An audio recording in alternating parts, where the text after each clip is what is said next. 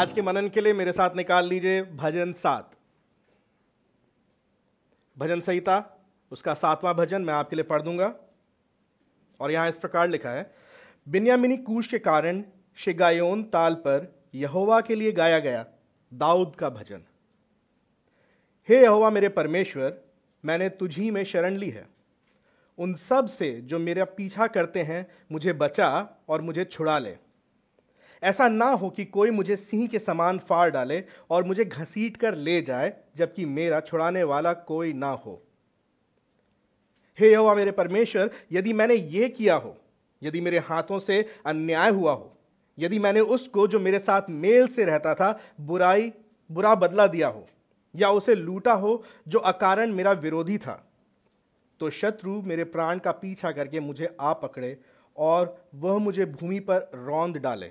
और मेरी महिमा को धूल में मिला दे। हे यहोवा, अपने कोप में उठ। मेरे विरोधियों के क्रोध के विरुद्ध तू खड़ा हो। मेरे लिए तू जाग उठ। तूने तो न्याय ठहराया है। लोगों की मंडली तेरे चारों ओर एकत्रित हो और तू उन पर फिर से राज कर।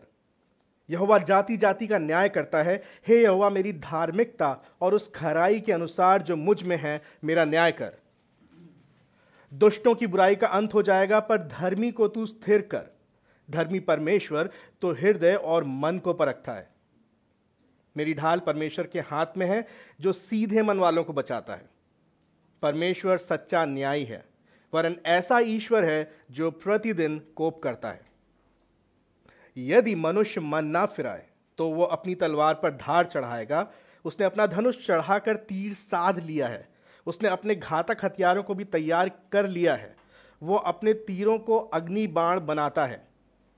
देख, दुष्ट की, दुष्ट को दुष्टता की प्रसव पीड़ा होती है, उसके गर्भ में उत्पात है और वो झूठ को जन्म देता है। उसने गड्ढा खोदकर उसे गहरा कर दिया और स्वयं उस गड्ढे में गिरा जिसे उसने खोदा था। उसका उत्पात उसी के सिर पर लौट आएगा। और उसका उपद्रव उसी के माथे पर आ पड़ेगा। मैं यहोवा को उसकी धार्मिकता के अनुसार धन्यवाद दूँगा, जो सर्वोच्च प्रभु के नाम का स्तुतिगान करूँगा। आइए हम प्रार्थना करें। परमेश्वर पिता, हम आपको हृदय से धन्यवाद देना चाहते हैं कि आपने अपना वचन हमें दिया है, जो कि हमें आपकी धार्मिकता, आपके न्याय, आपके दंड और आपके छुटकारे के विषय में बहुत स्पष्ट रीति से बताता है। हम में से प्रत्येक की सहायता करें कि जब आज हम इस भजन पर मनन करते हैं तो हम आपके वचन को समझने पाएँ, अपने जीवनों का मूल्यांकन करने पाएँ और उसे अपने जीवन में लागू करने पाएँ। अपने उद्धारकर्ता यीशु मसीह के नाम में मांगते हैं। आमेन। ये भजन पिछले भजन से थोड़ा लंबा है, सत्रह पद हैं इसमें। लेकिन ये भजन बहुत स्पष्ट रीति से परमेश्वर के एक बहुत ही विशेष गुण को दिखाता है, जिसे मैंने और आपने कई एक बार सुना है। ये वही गुण है जिस गुण के कारण परमेश्वर ने अपने पुत्र यीशु मसीह को इस पृथ्वी पर भेज दिया।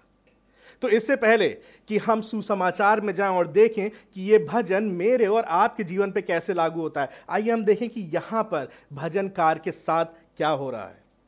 अगर आप देखेंगे तो पहला पद शुरू होने से पहले ही कुछ लिखा हुआ और यह हमें बताता है कि वहाँ का संदर्भ क्या चल रहा है।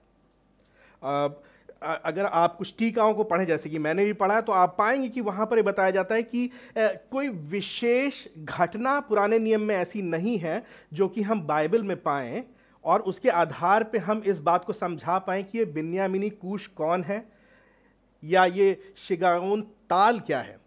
लेकिन हम इस बात को जानते हैं कि जो शाउल राजा था, वो बिन्यामिन के गोत्र से था और उसके साथ के लोग तथा शाउल दाऊद से उतना प्रेम नहीं कर पा रहे थे। क्यों? क्योंकि परमेश्वर ने शाउल के स्थान पर दाऊद को चुन के राजा बनाया था। एक समय ऐसा था जब दाऊद अपने प्राण को बचा के भाग रहा था शाउल से। एक समय ऐसा था जब ऐसा प्रतीत हो रहा था कि उसका पीछा किया जा रहा है। दाऊद इस बात को भली भांति जानता था कि वो परमेश्वर के द्वारा चुना गया है। दाऊद ने ऐसा कोई कदम नहीं उठाया उस समय में भी, जो कि अधार्मिकता को दिखाता उसकी। और शायद ये व्यक्ति, बिन्यामिनी कूश शाउल के साथ का एक व्यक्ति है, जो कि राजमहल में रहता है, और ये हो सकता है संभवतः दाऊद का बहुत विरोध करता है। तो अगर यदि हम इस संदर्भ को अपने ध्यान में रखें, जैसा कि मैं फिर से कहूँगा विज्ञानियों ने धर्म विज्ञानियों ने टीकाओं में दिया हुआ है। तो उसके आधार पर हम इस बात को देख सकते हैं कि दाऊद ऐसी स्थिति में है, जहाँ की उसका पीछा हो रहा है, वो अपने प्राण को बचा के भाग रहा है। उसको मालूम है कि परमेश्वर ने उसको चुना है, ठहराया है, लेकिन वो फिर भी ऐसी स्थिति में जहाँ उसको समझ में नहीं आ रहा कि हो क्यों रहा है, ये जो हो रहा है।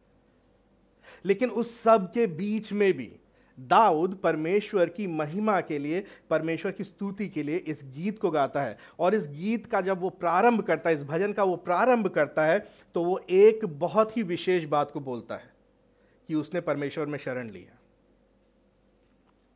इससे पहले कि हम इस बात को समझें कि ये दाऊद, जो कि आगे चल के इसराइल का राजा बनता है, जो कि धर्मी जाना जाता है वो क्यों सिर्फ़ परमेश्वर में शरण ले रहा है? मैं चाहूँगा कि एक बात जो मैं और आप, ये कलीसिया आज इस भजन से समझे, वो ये है कि यहोवा धर्मी और छुटकारा देने वाला परमेश्वर है।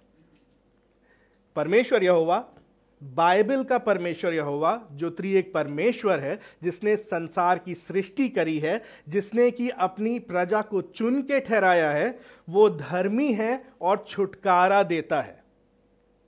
और सिर्फ़ वही परमेश्वर ऐसा कर सकता है, क्योंकि एकमात्र वही धर्मी परमेश्वर है और वही छुटकारा देता तो एक बात, यहोवा, यानी बाइबल का परमेश्वर, यहोवा धर्मी और छुटकारा देने वाला परमेश्वर है। इस एक बात को हम तीन बिंदुओं के अंतर्गत समझेंगे। पहला बिंदु एक से पाँच पद में जो हम देखेंगे, वो ये है कि एक विश्वासी परमेश्वर में ही शरण लेता है।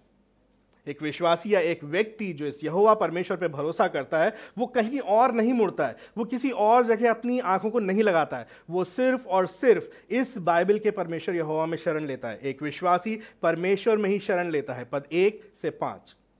दूसरा बिंदु, पद छह से ग्यारह। क्यों कर एक विश्वासी ऐसा करता है? क्योंकि इस बात को जानता है कि विश्वासी इस बात को जानता है कि परमेश्वर ही एकमात्र सच्चा न्यायी है। पद छह से ग्यारह के बीच में, जो एक बिंदु हम देखेंगे, वो ये है कि परमेश्वर ही एकमात्र सच्चा न्यायी है। और तीसरा बिंदु जो हम देखेंगे इस इस मुख्य विषय के अंतर्गत, पद 12 से लेकर 16 के बीच में, वो ये है कि परमेश्वर दंड देने वाला परमेश्वर है। ना केवल परमेश्वर न्याय करता है, वो दंड भी देता है, छोड़ता नहीं है। पद 12 से 16 में परमेश्वर दंड देने वाला परमेश्वर है। और फिर इसी आधार पर हम देखेंगे कि क्यों कर ये भजनकार सत्रह पद में कहने पाता है कि आओ हम परमेश्वर की धार्मिकता के लिए उसको धन्यवाद दें। तो इससे पहले कि हम अंत में पहुंचें, इससे पहले कि हम देखें कि हमें भी परमेश्वर की धार्मिकता के लिए उसको धन्यवाद देना है, हमें भी परमेश्वर के इस महान कार्य के लिए, उसकी भव्यता के लिए उसका स्तुति गान करना है। हम शुरुआत से देखेंगे कि एक विश्वासी परमेश्वर में ही शरण लेता है। और क्योंकि दाऊद एक विश्वासी है वो परमेश्वर यहोवा में विश्वास करता है, अपने सृष्टिकर्ता बाइबल के परमेश्वर में विश्वास करता है। वो इस गीत का आरंभ ही करता है इस बात से, हे यहोवा, मेरे परमेश्वर, मैंने तुझ ही में शरण ली है। और किसी में शरण नहीं ली है। मैंने अपने मित्रों में शरण नहीं ली है। मेरे पास जो हथियार है, मैंने उसमें शरण नहीं ली है। मैंने अपनी प्रजा के ऊपर शरण नहीं लिया है। मैंने उन लोगों पर शरण नहीं ली है जो मेरे सपोर्ट में खड़े हैं, मेरा समर्थन करते हैं। लेकिन मैंने किसमें शरण ली है? मैंने सिर्फ़ और सिर्फ़ तुझ में शरण ली है। एक विश्वासी सिर्फ़ और सिर्फ़ परमेश्वर में शरण लेता है, चाहे जैसी भी परिस्थिति हो। अगर आप देखें पद एक के दूसरे भाग से लेकर के पद दो के बीच में वो अपनी स्थिति को बता रहा है। और ये स्थिति अगर आपने कभी भी किसी भी जानवर को शिकार करते देखा है तो आप समझ पाएँगे स्थिति को। और ज़रूरी नहीं कि आप जंगल में जाके देखें, आजकल तो टीवी पे दिख जाता है। अगर आपने नेशनल ज्योग्राफिक देखा है या कोई भी ऐसा चैनल देखा है जहाँ पर कि एक शेर शिकार कर रहा है तो आप इस चीज़ को भली भांति समझ पाएँगे। देखिए उसने क्या लिखा है यहाँ, दूसरे, पहले पद के दूसरे भाग में। उन सबसे जो मेरा पीछा करते हैं, मुझे बचा और मुझे छुड़ा ले। जब शिकार हो रहा होता है तो जो शिकार है वो आगे दौड़ रहा है और शिकारी पीछे दौड़ रहा है। शिकारी की पूरी कोशिश होती है कि वो किस प्रकार जाए और पकड़ ले, दबोच ले शिकार को। अगर जो शिकार है वो एक पल के लिए भी थक जाएगा, रुक जाएगा तो शिकारी क्या करेगा? उसे धर दबोचेगा। पीछा कर रहा है। यहाँ पर कोई है जो दाऊद का भी पीछा कर रहा है, जो दाऊद का भी शिकार कर रहा है। और इसी चीज़ को वो दूसरे पद में बोलता है, ऐसा ना हो कि कोई मुझे सिंह के समान फाड़ डाले, मुझे घसीट कर ले जाए, जबकि मेरा छुड़ाने वाला कोई ना हो। शिकार का अंत प्राय कैसे होता है? एक हिरन दौड़ रहा है, उसके पीछे एक शेर दौड़ रहा है। हिरन ने पूरा ज़ोर लगा दिया, शेर ने भी पूरा ज़ोर लगा दिया। और फिर क्या हुआ? अगर हिरन शेर के फंदे में फंस गया तो शेर उसकी गर्दन को दबोचता है, उसको फाड़ देता है, उसको पकड़ता है, अपने दांत से दबाता है और उसको खींच करके ले जाता है अपनी खो में, ताकि उसके बच्चे भी उसको खा सके। दाऊद उस स्थिति को देख रहा है। दाऊद देख रहा है कि यदि इस शिकारी ने मुझे पकड़ लिया, इस व्यक्ति ने जो मेरे प्राण का पीछा कर रहा है, मुझे पकड़ लिया तो मेरा अंत यह होगा कि ये मुझे फाड़ खाएगा, मेरी आत्मा को फाड़ देगा और मुझे खींच के ले जाएगा, घसीट के ले जाएगा, मेरे पास छुड़ाने वाला कोई रहेगा नहीं। हम ये सोच सकते हैं कि दाऊद एक मिनट के लिए ऐसा, शायद ऐसा सोच रहा है, या हमें ऐसा लग सकता है कि उसे परमेश्वर पर भरोसा नहीं। लेकिन ये एक गीत है, ये काव्य है, ये बताने का एक तरीका है कि अंत ऐसा होगा यदि परमेश्वर की वो शरण में नहीं जाएगा। यदि परमेश्वर उसे नहीं बचाएगा, यदि परमेश्वर उसका छुड़ाने वाला नहीं होगा तो ये शिकार करने वाला उसको पकड़ेगा, उसको फाड़ेगा, उसको खा जाएगा। मेरे साथ निकालिए पहला पत्रस, उसका पाँच अध्याय, उसका आठ पद। यहाँ पत्रस विश्वासियों को पत्र लिख रहा है। और ये पद हम आरंभ में ही इसलिए पढ़ लेंगे ताकि हम समझ पाए कि हमारी स्थिति, मेरी और आपकी स्थिति, कलीसिया में एक एक विश्वासी की स्थिति, दाऊद की स्थिति से भिन्न नहीं है। हम इस बात को पहले ही देख लेना चाहते हैं कि हमारे प्राण के पीछे भी कोई पड़ा हुआ है। हमें भी फाड़ खाने के लिए कोई ताक में बैठा हुआ है। जब पत्रस इस पत्र को लिख रहा है कलीसिया को तो लगभग समाप्त करते समय वो क्या कहता है? पहला पत्रस उसका पाँच अध्याय, उसका आठ पद। संयमी और सचेत रहो। तुम्हारा शत्रु शैतान गरजने वाले सिंह की भांति इस ताक में रहता है कि किसको फाड़ खाए। इससे पहले कि हम सोचें कि सिर्फ़ दाऊद की ऐसी स्थिति है, जहाँ उसकी आत्मा के पीछे उसके विरोधी पड़े हैं इससे पहले कि हम इस बात को सोचें कि सिर्फ़ दाऊद ही ऐसी स्थिति में था, जहाँ उसको फाड़ खाए जाने का डर था। मुझे और आपको ये जान लेना है कि शैतान मेरे और आपके जीवन की तलाश में बैठा हुआ है। वो ताक में बैठा है कि कब मौका मिले, कब पकड़ें, कब फाड़ खाएँ। और वो ऐसा करता है आपको पाप में गिराने के द्वारा। मुझे और आपको पाप में गिराने के द्वारा, कलीसिया को पाप में गिराने के द्वारा। दाऊद ने अपनी स्थिति बताई, हमने अपनी और आपकी स्थिति देखी पहला पत्रस के अनुसार, लेकिन उसके तुरंत बाद यहाँ पर दाऊद अपने विश्वास को दिखा रहा है। लोग कह सकते हैं कि दाऊद थोड़ा यहाँ बढ़ चढ़ के बोल रहा है शायद। दाऊद शायद बात कर रहा है कि वो बहुत धर्मी है, लेकिन मेरे साथ देखिए, तीन पद से पाँच पद। दाऊद यहाँ परमेश्वर यहोवा के सामने कह रहा है, यदि मैंने ऐसा किया हो, और किन किन बातों की बात कर रहा है? किन बातों का दावा कर रहा है यहाँ दाऊद? दाऊद दावा कर रहा है, यदि मेरे हाथ से अन्याय हुआ हो। दाऊद दावा कर रहा है कि, यदि मैंने भलाई का बदला बुराई से दिया हो। दाऊद यहाँ दावा कर रहा है कि, अगर मैंने किसी को अकारण लूटा हो, जब ये भजन शायद उसने लिखा, जब वो शाउल से बच के भाग रहा है, हो सकता है कि उसने ये सब नहीं किया। और ये दिखता भी है, क्योंकि उसने शाउल का कोई भी नुकसान नहीं किया, उसने कोई अपशब्द नहीं कहे, उसने कुछ बुरा नहीं किया, लेकिन दाऊद स्वयं इस बात को जानता है, क्योंकि उसने भजन में लिखा है कि वो स्वयं पाप में जन्मा है।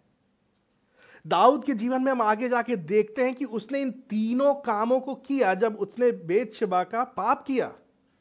उसने क्या किया? उसने अन्याय किया बेतशबा के पति के साथ। बेतशबा का पति जो उसकी सेवा करना चाह रहा था, उसकी भलाई करना चाह रहा था, जो अपनी पत्नी के पास तक नहीं गया, घर के बाहर सो गया, उसके साथ उसने बुरा किया। उसने अन्याय किया। तो ये व्यक्ति जिसने अपने जीवन में ऐसा किया है आगे चल के, जिसके अंदर ये चीज़ है कि वो कर सकता है, उसके व्यक्तित्व में ये पाप है, वो किस आधार पे दावा कर रहा है कि मेरे परमेश्वर यहोवा, यदि मैंने ऐसा किया हो तो पाँच पद में क्या हो जाए? शत्रु मेरे प्राण का पीछा करके मुझे पकड़ के ले जाए, वो मुझे भूमि पे रौन दे और जो मेरी महिमा उसको मिट्टी में मिला दे। बहुत बड़ा दावा किया है यहाँ पर दाऊद ने, धार्मिकता का। और इससे पहले कि मैं और आप भी यही दावा करने लग जाए परमेश्वर के सामने, एक पल के लिए रुक करके सोचिए, क्या मैं और आप वास्तव में सच्चाई में ऐसा दावा कर सकते हैं? क्या मैंने और आपने कभी अन्याय नहीं किया? क्या मैंने और आपने कभी भलाई का बदला बुराई से नहीं दिया? क्या मैंने और आपने किसी को लूटा नहीं है? हम सब पाप में जन्मे हैं। हम सब पापी हैं। लेकिन दाऊद ने इस बात को भजन चार में ही बहुत स्पष्ट कर दिया था। आपको याद है, जब हमने भजन चार को देखा था, मेरे साथ देख लीजिए, यहीं बगल में भजन चार उसका पहला पद, वहाँ पे वो कहता है, हे मेरे धर्म है परमेश्वर, हमने इस बात को देखा था, इस इस इस वाक्य का अर्थ है, मुझे धार्मिकता देने वाले परमेश्वर। दाऊद अपनी धार्मिकता के आधार पर यहाँ दावा नहीं कर रहा है। दाऊद को मालूम है कि उसके अंदर पाप है। लेकिन उसको यह भी मालूम है कि इस ही परमेश्वर यहोवा ने जो कि धर्मी है, उसने दाऊद को चुन करके ठहराया है कुछ करने के लिए। उसने दाऊद को चुन करके ठहराया है उसकी चुनी हुई प्रजा की अगुवाई करने के लिए। उसने दाऊद को चुन करके ठहराया है इन भजनों को लिखने के लिए, जो कि आज मैं और आप देख पा रहे हैं। तो जब दाऊद इस बात का दावा कर रहा है परमेश्वर के सामने तो वो अपनी बड़ाई नहीं कर रहा है। वो अपनी धार्मिकता का ढिंढोरा नहीं पीट रहा है। लेकिन वो ये कह रहा है कि, प्रभु जी, आपने ही तो ये दिया है मुझे। दाऊद यहाँ भली भांति इस बात को जानता है कि वो स्वयं में इन बातों का दावा नहीं कर सकता, क्योंकि उसके अंदर ये गुण स्वयं से नहीं है। उसको ये गुण दिए गए हैं। मेरे और आपके अंदर ये गुण नहीं है। मेरे और आपके अंदर ये धार्मिकता नहीं है।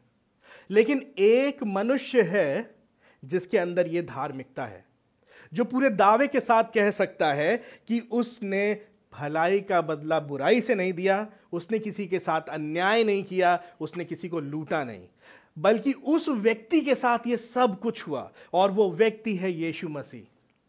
यीशु मसीह है जिसने की, जिसके साथ की अन्याय हुआ। क्यों?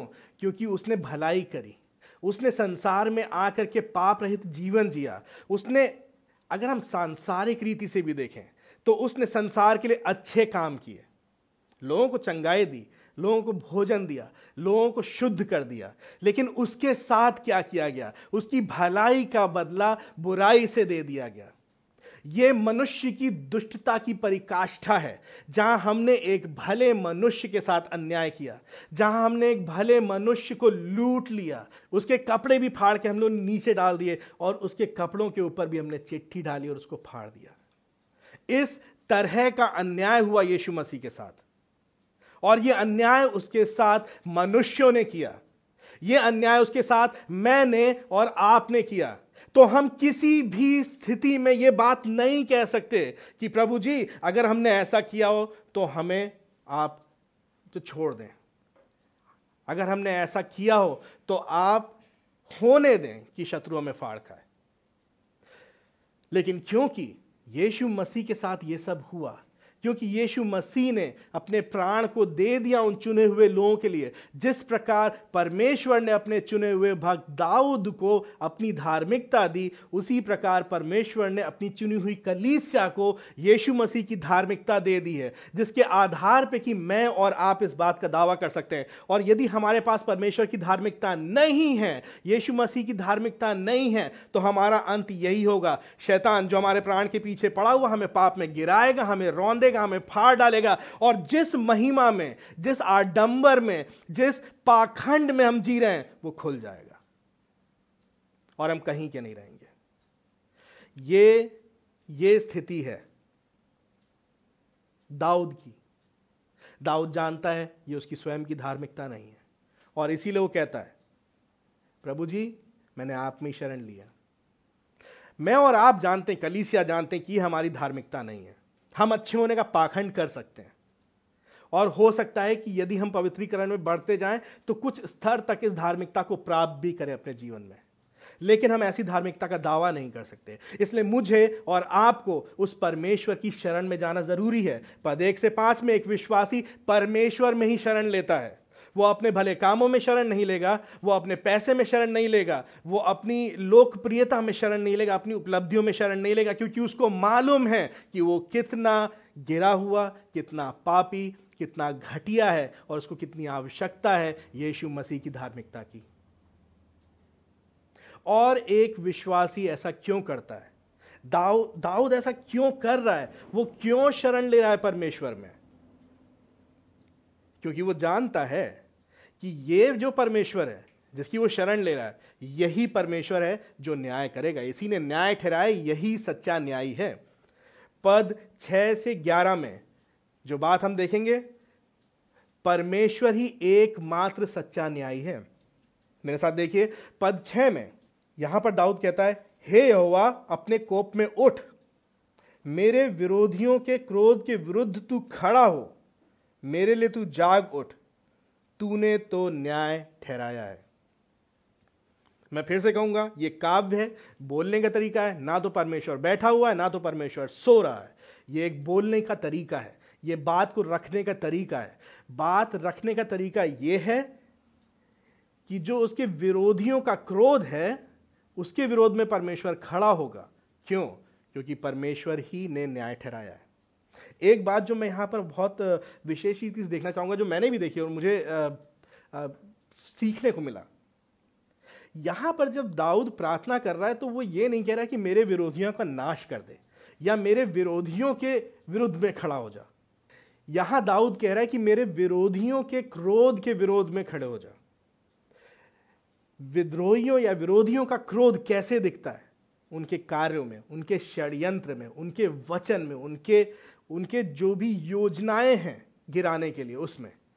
दाऊद को इससे ज़्यादा कि विरोधियों का क्या होगा? इस बात से फ़र्क पड़ रहा है कि विरोधियों का जो क्रोध है, उसके द्वारा जो योजनाएँ निकल रही हैं, उससे क्या होगा? उसके विरोध में परमेश्वर को खड़े करने की बात कर रहा है। उस वक्त उसके जो भी विरोधी थे, लेकिन उन विरोधियों के पीछे भी एक मुख्य विरोधी था, और वो था शैतान। और आज भी मेरा और आपका, इस कलीसिया का एक सबसे बड़ा, एकमात्र विरोधी जो है, विद्रोही जो है, वो शैतान है। और शैतान, जैसा कि हमने देखा, पहला पत्रस उसके पाँच आठ में, कि वो तो इस योजना में कि किसको फाड़ खाए। वो अपने क्रोध में हो करके इन योजनाओं को रच रहा है। वो चाह रहा है कि वो मुझे और आपको गिराए। वो इस कलीसिया को गिराए। वो इस कलीसिया के द्वारा परमेश्वर की नाम की महिमा ना होने दे, बल्कि खराब नाम लेके आए। और यहाँ पर इसीलिए दाऊद कहता है कि, भाई परमेश्वर, मेरे विरोधियों के क्रोध के विरोध में खड़ा हो। मेरी और आपकी प्रार्थना होनी चाहिए कि परमेश्वर शैतान की एक एक योजना को, जो वो अपने क्रोध में होकर के रचता है, कलीसिया के लिए उसको विफल कर दे। क्यों? क्योंकि परमेश्वर ही सच्चा न्याय है। परमेश्वर क्यों है सच्चा न्याय? क्योंकि परमेश्वर अपनी कलीसिया पे राज्य करता है, परमेश्वर अपनी प्रजा पे राज्य करता है। दाऊद की प्रार्थना यह नहीं है कि वो राज्य करने लग जाए, उसके विद्रोहियों का नाश हो जाए और उसको गद्दी मिल जाए, लेकिन दाऊद की प्रार्थना सात पद में यह है कि लोगों की मंडली तेरे चारों ओर एकत्रित हो और तू उन पर फिर से राज्य करे। यह बहुत ही परमेश्वर केंद्रित भजन है यह बहुत ही परमेश्वर केंद्रित प्रार्थना है। दाऊद स्वयं के राज्य को नहीं चाहता है, दाऊद परमेश्वर के राज्य को चाहता है। कलीसिया में परमेश्वर ने अपने राज्य की स्थापना कर दी है। परमेश्वर जाति जाति का न्याय करता है। अगर आप आठ पद में देखें तो वहाँ कहता है, यहोवा जाति जाति का न्याय करता है, और फिर तुरंत दाऊद पलट के उसी दावे को कर रहा है, मेरी धार्मिकता और उस खराई के अनुसार जो मुझमें है, मेरा न्याय कर। हम सोच सकते हैं कि दाऊद कुछ ज़्यादा घमंड नहीं कर रहा अपनी धार्मिकता और अपनी खराई पे। लग सकता है इसको अगर हम ऐसी सरसरी नज़र से पढ़ें कि दाऊद सोचता है कि वो बहुत धर्मी है। लेकिन दाऊद ऐसा क्यों सोचता है? क्योंकि उसको मालूम है कि उसने शरण ली है ऐसे धर्मी परमेश्वर ने, में जो उसको धार्मिकता देता है।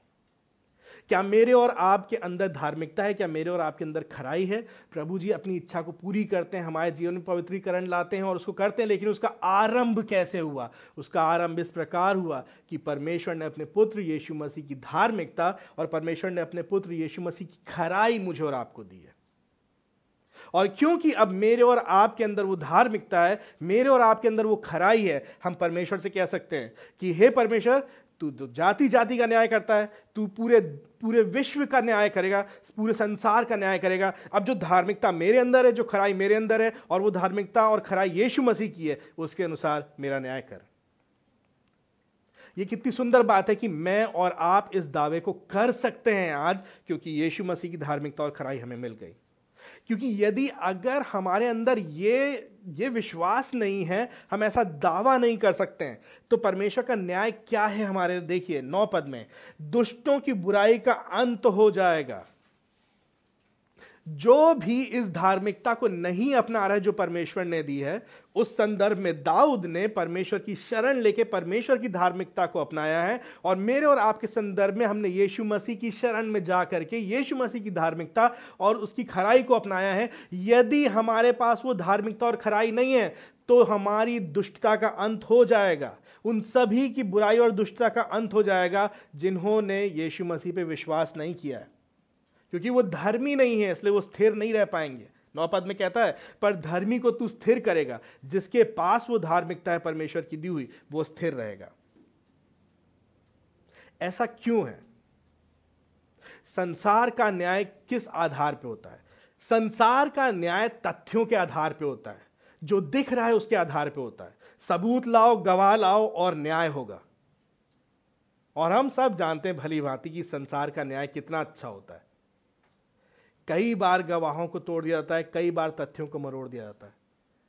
जो दिख रहा है, उसे छिपा दिया जाता है, जो नहीं दिखना चाहिए, उसे दिखाया जाता है। ये संसार का न्याय है, जिसमें पाप लगा हुआ है। परमेश्वर का न्याय कैसा न्याय है? नौ पद का आखिरी भाग। धर्मी परमेश्वर तो हृदय और मन को परखता है।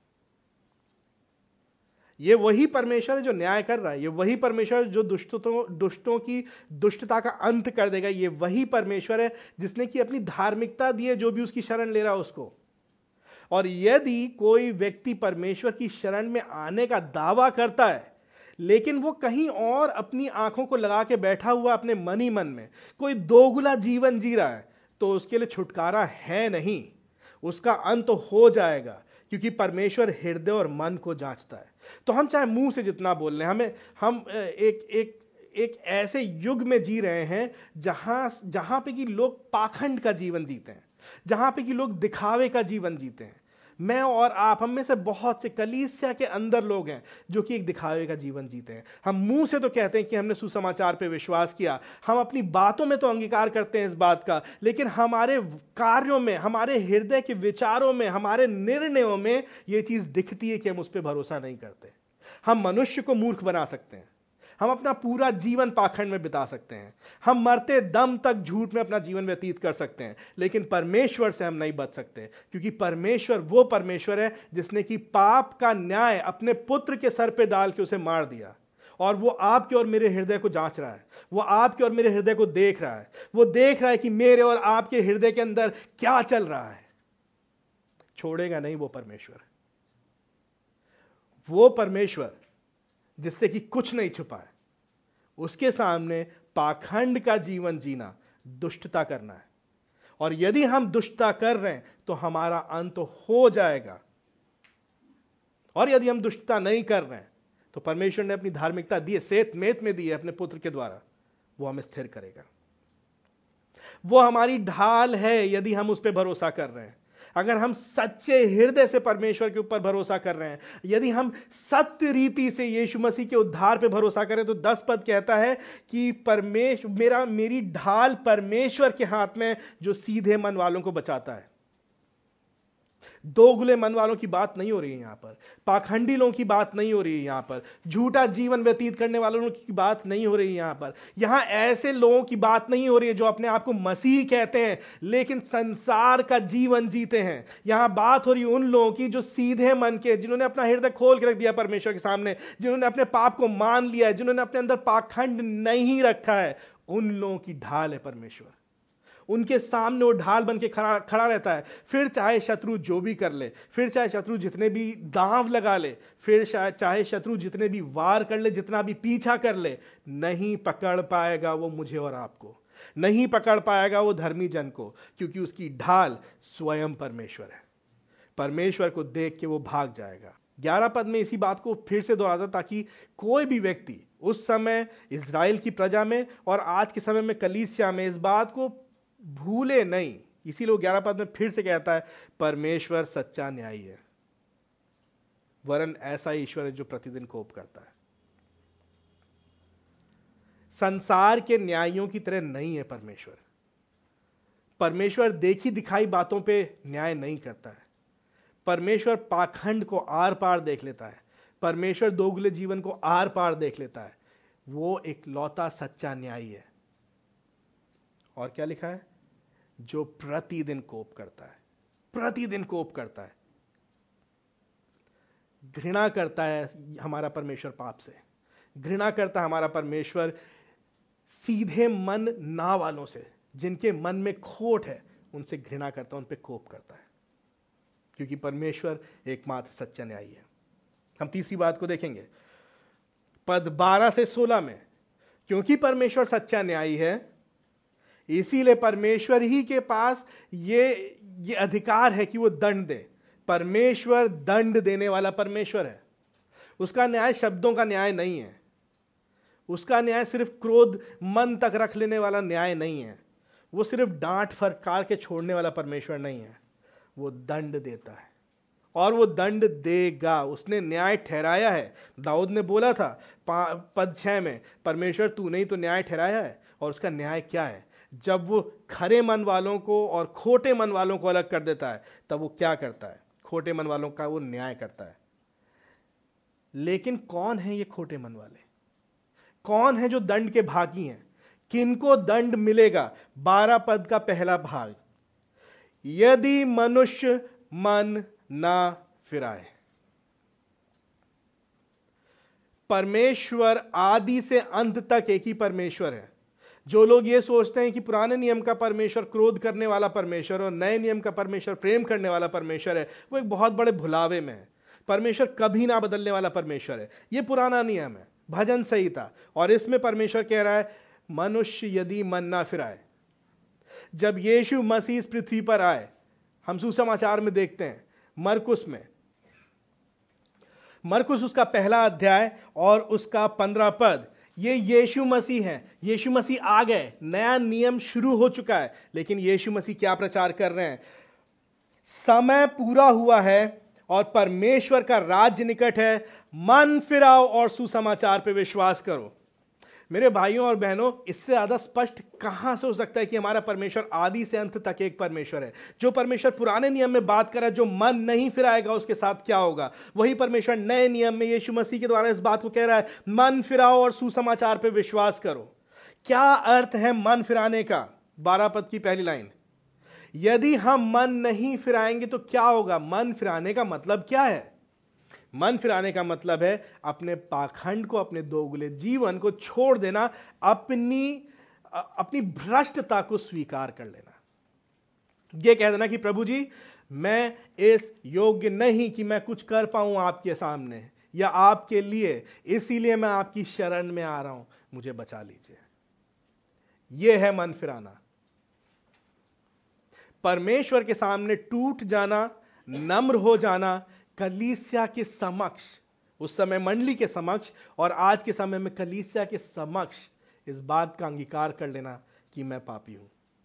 कैसे दिखता है यह जब एक मनुष्य सुसमाचार पर विश्वास करता है और वह ऐसा इसलिए कर पाता है क्योंकि परमेश्वर ने उसे चुना, पवित्र आत्मा के द्वारा उसके हृदय को बदला और उसने फिर सुसमाचार पे विश्वास किया। कैसे दिखता है यह विश्वास कलीसिया को? जब एक विश्वासी कलीसिया के सामने इस बात का अंगीकार करते हुए कि वो पापी है, भ्रष्ट है और उसे उद्धार की आवश्यकता है, इस बात का अंगीकार करते हुए ये कहता है कि मैं यीशु मसीह पे विश्वास करता हूँ अपने उद्धार के लिए और फिर कलीसिया के सामने पिता, पुत्र और पवित्र आत्मा के नाम में बपतिस्मा लेता है। तो ये प्रमाण होता है उसके मन फिराने का। लेकिन ये एक पल ही नहीं है जो सिर्फ़ जो मायने रखता है। ये बहुत बड़ी बात है। लेकिन उसके बाद वो पाखंड का जीवन ना जीते हुए, नम्रता का जीवन और कलीसिया के सामने पाप अंगीकार का जीवन जीता है तो वह अपने आप को दिखाता है कि उसने मन फिराया है। इससे पहले कि हम दंड की ओर बढ़ें, कि दंड है क्या, मैं और आप रुक करके इस प्रश्न पे थोड़ा विचार करें। स्वयं से पूछें, क्या हमने मन फिराया है? वो एक बार की घटना नहीं जब हमने बपतिस्मा ले लिया। लेकिन क्या हमारे दिन प्रतिदिन के जीवन में यह बात दिखती है कि हमने मन को फिराया है?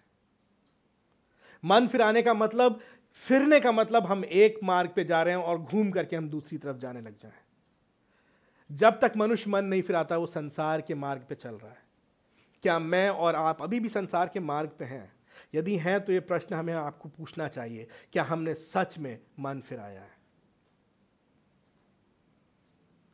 और सबसे बड़ा प्रमाण हमारे मन फिराने का, हमारा मार्ग बदल जाएगा। फिर हम संसार के मार्ग पे नहीं होंगे, हम परमेश्वर की धार्मिकता के मार्ग पे होंगे। हमारे निर्णय संसार के नहीं होंगे, हमारे निर्णय परमेश्वर के वचन पे आधारित होंगे। हम इस संसार के लिए नहीं परेशान होंगे, फिर हम अपने अनंत जीवन की आशा के लिए परेशान होंगे। ये प्रमाण है एक विश्वासी के मन फिराने के। दाऊद यहाँ कहता है, यदि मनुष्य मन ना फिराए तो परमेश्वर क्या कर रहा है? बहुत सुंदर वर्णन है यहाँ पर। वो अपनी तलवार पर धार चढ़ाएगा। उसने अपना धनुष चढ़ाकर तीर साध लिया है। आ, इस बात पे हम लोग पहले विचार करे थे कुछ भाई लोग। प्रश्न ये कि ये जो धनुष पे तीर चढ़ाना होता है ये कब करा जाता है? जब हम युद्ध के लिए निकल रहे होते हैं घर से, युद्ध भूमि में पहुँच जाते हैं, शिकार के लिए निकल रहे हैं, तब कोई भी तीर कमान पे चढ़ा करके निकलता नहीं घर से। है ना? तीर कमान पे कब चढ़ाया जाता है? जब शिकार सामने है।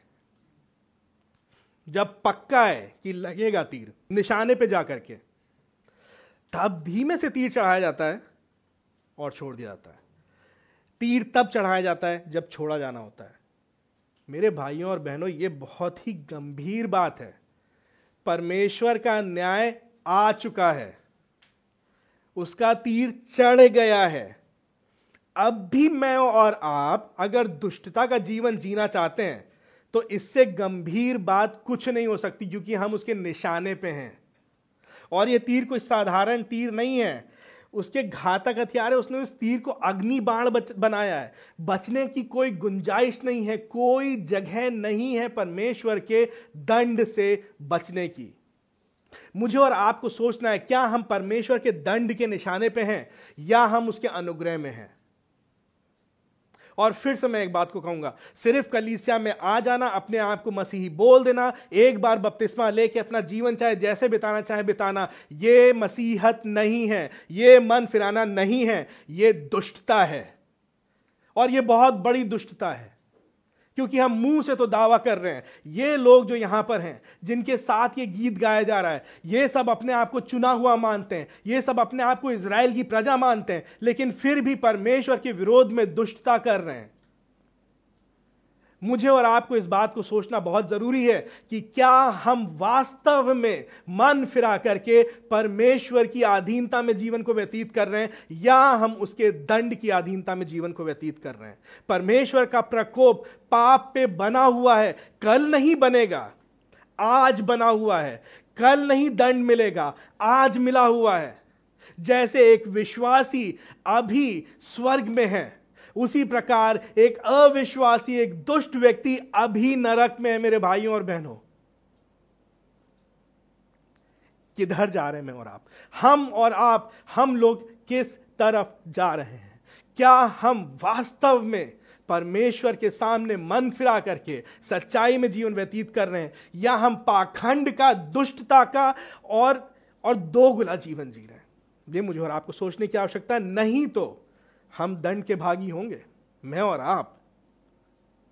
चौदह से सोलह पद में, यहाँ पर वो बहुत स्पष्ट रीति से बता दे रहा है कि दुष्ट अपने ही कामों में नाश जाएगा। हम लोग देखेंगे, चौदह से सोलह पद में वो क्या कह रहा है? दुष्ट को दुष्टता की प्रसव पीड़ा होती है और उसके गर्भ में उत्पात है। वो झूठ को जन्म देता है। दुष्ट व्यक्ति का सबसे पहला लक्षण वो झूठा व्यक्ति है। उसको झूठ बोलने में मज़ा आता है। झूठ बन रहा है अंदर। झूठ का जीवन। पंद्रह पद, वो गड्ढा खोदकर उसे गहरा कर देता है। वो दूसरों का नुकसान करना चाह रहा है। उसकी योजना है। कि वो कैसे दूसरों को गड्ढे में गिरा दे। वो कैसे दूसरों के लिए के लिए एक ठोकर का कारण बन जाए। कैसे वो दूसरों के गिरने में आनंद प्राप्त कर रहा है। तीसरी बात, उसका उत्पात उसी के सर लौट जाएगा, उसका उपद्रव उसी के माथे पर चला जाएगा। उसको उत्पात में मज़ा आ रहा है, उसको उपद्रव करने में मज़ा आ रहा है। झूठा है दूसरों को गड्ढे में गिराना चाहता है, उत्पात करता है, उपद्रव करता है। बहुत स्पष्ट चार चीज़ें यहाँ पर दे दी दाऊद ने। मेरे और आपके जीवन में ये चीज़ें दिखती हैं। क्या हम झूठ का जीवन जी रहे हैं? क्या हम दूसरों को गिराने की बात कर रहे हैं? क्या हम उपद्रव कर रहे हैं? क्या हम उत्पात कर रहे हैं? कलीसिया में इसका ठीक उल्टा होना चाहिए। कलीसिया में हमें एक दूसरे के साथ सच्चाई का जीवन जीना चाहिए। कलीसिया में हमें एक दूसरे की सहायता करनी चाहिए गड्ढों में से निकालने के लिए। कलीसिया में हमें उत्पात नहीं, कलीसिया में हमें प्रेम में, भाईचारे के बंधन में रहना चाहिए। कलीसिया में हमें विद्रोह नहीं, परमेश्वर की सुपुर्दगी में रहना चाहिए, परमेश्वर की अधीनता में रहना चाहिए। एक पल के लिए मुझे और आपको रुक के फिर से सोचना चाहिए। इससे पहले कि हम अपने आप को सर्टिफिकेट दे दें कि हम धर्मी हैं। इससे पहले कि हम कहें कि भाई हमारे तो ठप्पा लग गया है, हम तो स्वर्ग जा रहे हैं, हम तो चुनी हुई प्रजा हैं। रुक करके सोचें। हम कितना पाप पाप का, झूठ का जीवन जीते हैं। इन बातों को और समझाने की आवश्यकता ही नहीं है। हम लोग कई बार झूठ का जीवन जीते हैं। हम लोग कई बार एक दूसरे का नुकसान चाहते हैं और उसमें आनंद उठाते हैं। हम लोग कई बार परमेश्वर के अधीनता को स्वीकार नहीं करना चाहते एक दूसरे से झगड़ा करना चाहते हैं। तो क्या हमें डर जाना चाहिए? क्या हमें यह सोचना चाहिए कि अब तो हमारा कुछ नहीं हो सकता? नहीं। शुरुआत उसने, आरंभ उसने बारह पद का इसी बात से किया था, यदि मनुष्य मन ना फिराए, यदि और, यदि मैं और आप अपने आप को उस स्थिति में पाते हैं जिस स्थिति में चौदह से सोलह पद का व्यक्ति है तो हमें मन फिराना चाहिए हमें पश्चाताप करना चाहिए हमें परमेश्वर के सामने फिर से जाना चाहिए अपने पाप का अंगीकार करना चाहिए कलीसिया के सामने मान लेना चाहिए जिनके विरोध में हमने ऐसा किया उनसे जाके मान ले, मान लेना चाहिए। हमें मेल मिलाप कर लेना चाहिए हमें एक दूसरे के साथ भाईचारे में जीना चाहिए। झूठ को हटा देना चाहिए अपने जीवन से। कलीसिया में वो स्थिति होनी चाहिए कि जब एक विश्वासी दूसरे विश्वासी से कोई बात कहे तो वो विश्वासी उस दूसरे विश्वासी में पूर्ण रीति से भरोसा कर सके। वो एक पल के लिए भी ये ना सोचे आ, शायद बहाना बना रहा है। हमारा चरित्र झूठ का नहीं सच्चाई का हो। हमारा चरित्र झगड़े का नहीं प्रेम का हो। हमारा चरित्र उपद्रव का नहीं आधीनता का हो। और ना सिर्फ़ परमेश्वर की परंतु एक दूसरे की अधीनता का। यदि हम वो कर रहे हैं तो ये दिखेगा कि हमने मन फिराया है और तब हम परमेश्वर के दंड के अधीन नहीं हैं। यदि वैसा नहीं है मेरे भाइयों और बहनों तो हम हैं परमेश्वर के दंड के अधीन, क्योंकि हम पाखंड में जीवन व्यतीत कर रहे हैं। दाऊद जो एक बात यहाँ नहीं कर रहा है, वो पाखंड का जीवन नहीं जी रहा है। उसने परमेश्वर की शरण ले ली है। उसने अपनी स्थिति को मान लिया है। उसने अपनी विफलता को मान लिया है। उसने इस बात को मान लिया है कि उसके स्वयं के वश में नहीं है। ये तो परमेश्वर के कंट्रोल में, परमेश्वर के वश में। है और इसीलिए, क्योंकि परमेश्वर पे पूर्ण रीति से वो निर्भर कर रहा है, सत्रह पद में वो कहने पाता है कि वो उस यहोवा परमेश्वर को, जिसकी शरण में ये दाऊद है जो कि न्याय करने वाला परमेश्वर है, जो कि दंड देने वाला परमेश्वर है, उसकी धार्मिकता के अनुसार उसको धन्यवाद देगा। ये वही परमेश्वर है जिसने दाऊद को धार्मिकता दी, जिसके लिए दाऊद कहता है कि मुझे धार्मिकता देने वाला परमेश्वर। और ये वही परमेश्वर है जिसने मुझे और आपको यीशु मसीह के द्वारा धार्मिकता दे दी। कोई आवश्यकता नहीं थी यीशु मसीह को इस पृथ्वी पर आने की, कोई आवश्यकता नहीं थी मेरे और आपके उद्धार की योजना बनाए जाने की। मैं और आप नाश हो जाते तो भला होता। लेकिन धन्य हमारा परमेश्वर, जो कि धर्मी परमेश्वर है, जो कि न्याय करता है, जो कि पाप का दंड देता है, जो कि बातों को छोड़ नहीं देता है। और क्योंकि वो पाप का दंड देता है, इसीलिए उसने अपने पुत्र यीशु मसीह को इस पृथ्वी पर भेज दिया, ताकि वो मेरे और आपके और सारे विश्वासियों के, चुने हुए लोगों के पाप के लिए एक बार अपने प्राण को दे दे। घृणित मृत्यु को क्रूस पे सह ले, पाप बना दिया जाए। उसके साथ अन्याय हुआ ताकि मैं और आप बच सकें। यह परमेश्वर की धार्मिकता है। उसने पाप को छोड़ा नहीं, उसने पाप का दंड दिया। तो क्यों नहीं मैं और आप परमेश्वर को उसकी धार्मिकता के लिए धन्यवाद देंगे? क्या है और जिसके लिए हम परमेश्वर को धन्यवाद देना चाहेंगे? क्या और मांग लेंगे हम परमेश्वर से? उसने सबसे बड़ी चीज़ हमें दे दी है। उसने अपने उद्धार को हमें दे दिया है। क्योंकि वो एकमात्र परमेश्वर है जो छुटकारा देने का अधिकार रखता है और कोई छुटकारा नहीं दे सकता। परमेश्वर ने अपनी धार्मिकता के अनुसार मुझे और आपको छुटकारा दिया है। इस कलीसिया को छुटकारा दिया है। उसने अपनी धार्मिकता में हो करके यीशु मसीह पे दंड को डाला ताकि मैं और आप छुटकारा पा सकें। क्या मैं और आप इस छुटकारे का आनंद उठा रहे हैं? या और मैं और आप अभी भी नो, पाप में दुष्टता में झूठ में पाखंड में जीवन बिता रहे हैं?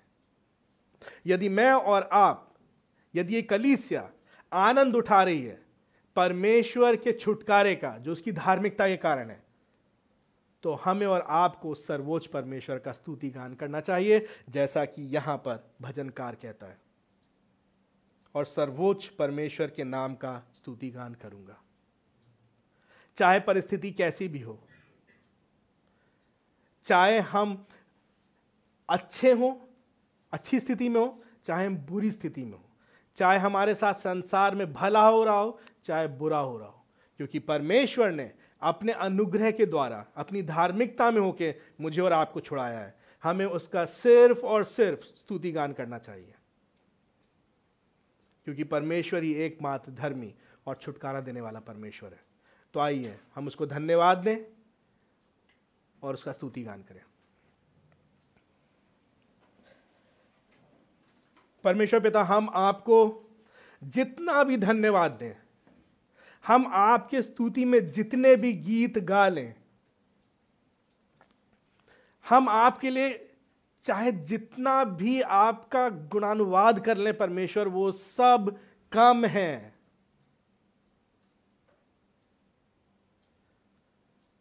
क्योंकि आपने हमें वो दिया है जिसके हम योग्य नहीं। आपने अपनी धार्मिकता को भी बना के रखा, आपने अपने प्रेम को भी पूरा किया। और उसके लिए आपने अपने पुत्र यीशु मसीह को क्रूस पे मार दिया।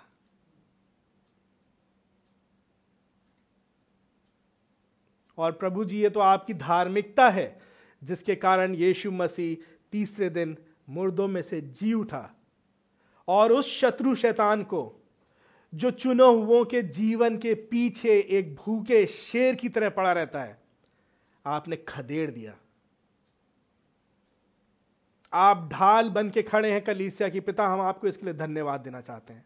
हमारी आपसे विनती है, हमारी सहायता करें, हम में से प्रत्येक व्यक्ति की सहायता करें कि हम अपने हृदय के पाखंड को निकाल के फेंक सकें। पिता, हम पाखंड का जीवन ना जिए, हम झूठ का जीवन ना जिए, हम द्वेष और झगड़े का जीवन ना जिए। लेकिन प्रभु, हम तो पूर्ण रीति से आपकी शरण में रहें। इस बात को जानते हुए कि आप न्याय करने वाले परमेश्वर हैं, आप दंड देने वाले परमेश्वर हैं। हम डरे इस बात से और हम आपको धन्यवाद दें आपके छुटकारे के लिए जो हमें यीशु मसीह के द्वारा मिल गया। इस कलीसिया की सहायता करे परमेश्वर। इस कलीसिया के द्वारा आपकी और सिर्फ़ आपकी महिमा होने पाए। इस प्रार्थना को अपने उद्धार करता यीशु मसीह के नाम में मांगते हैं। आमीन।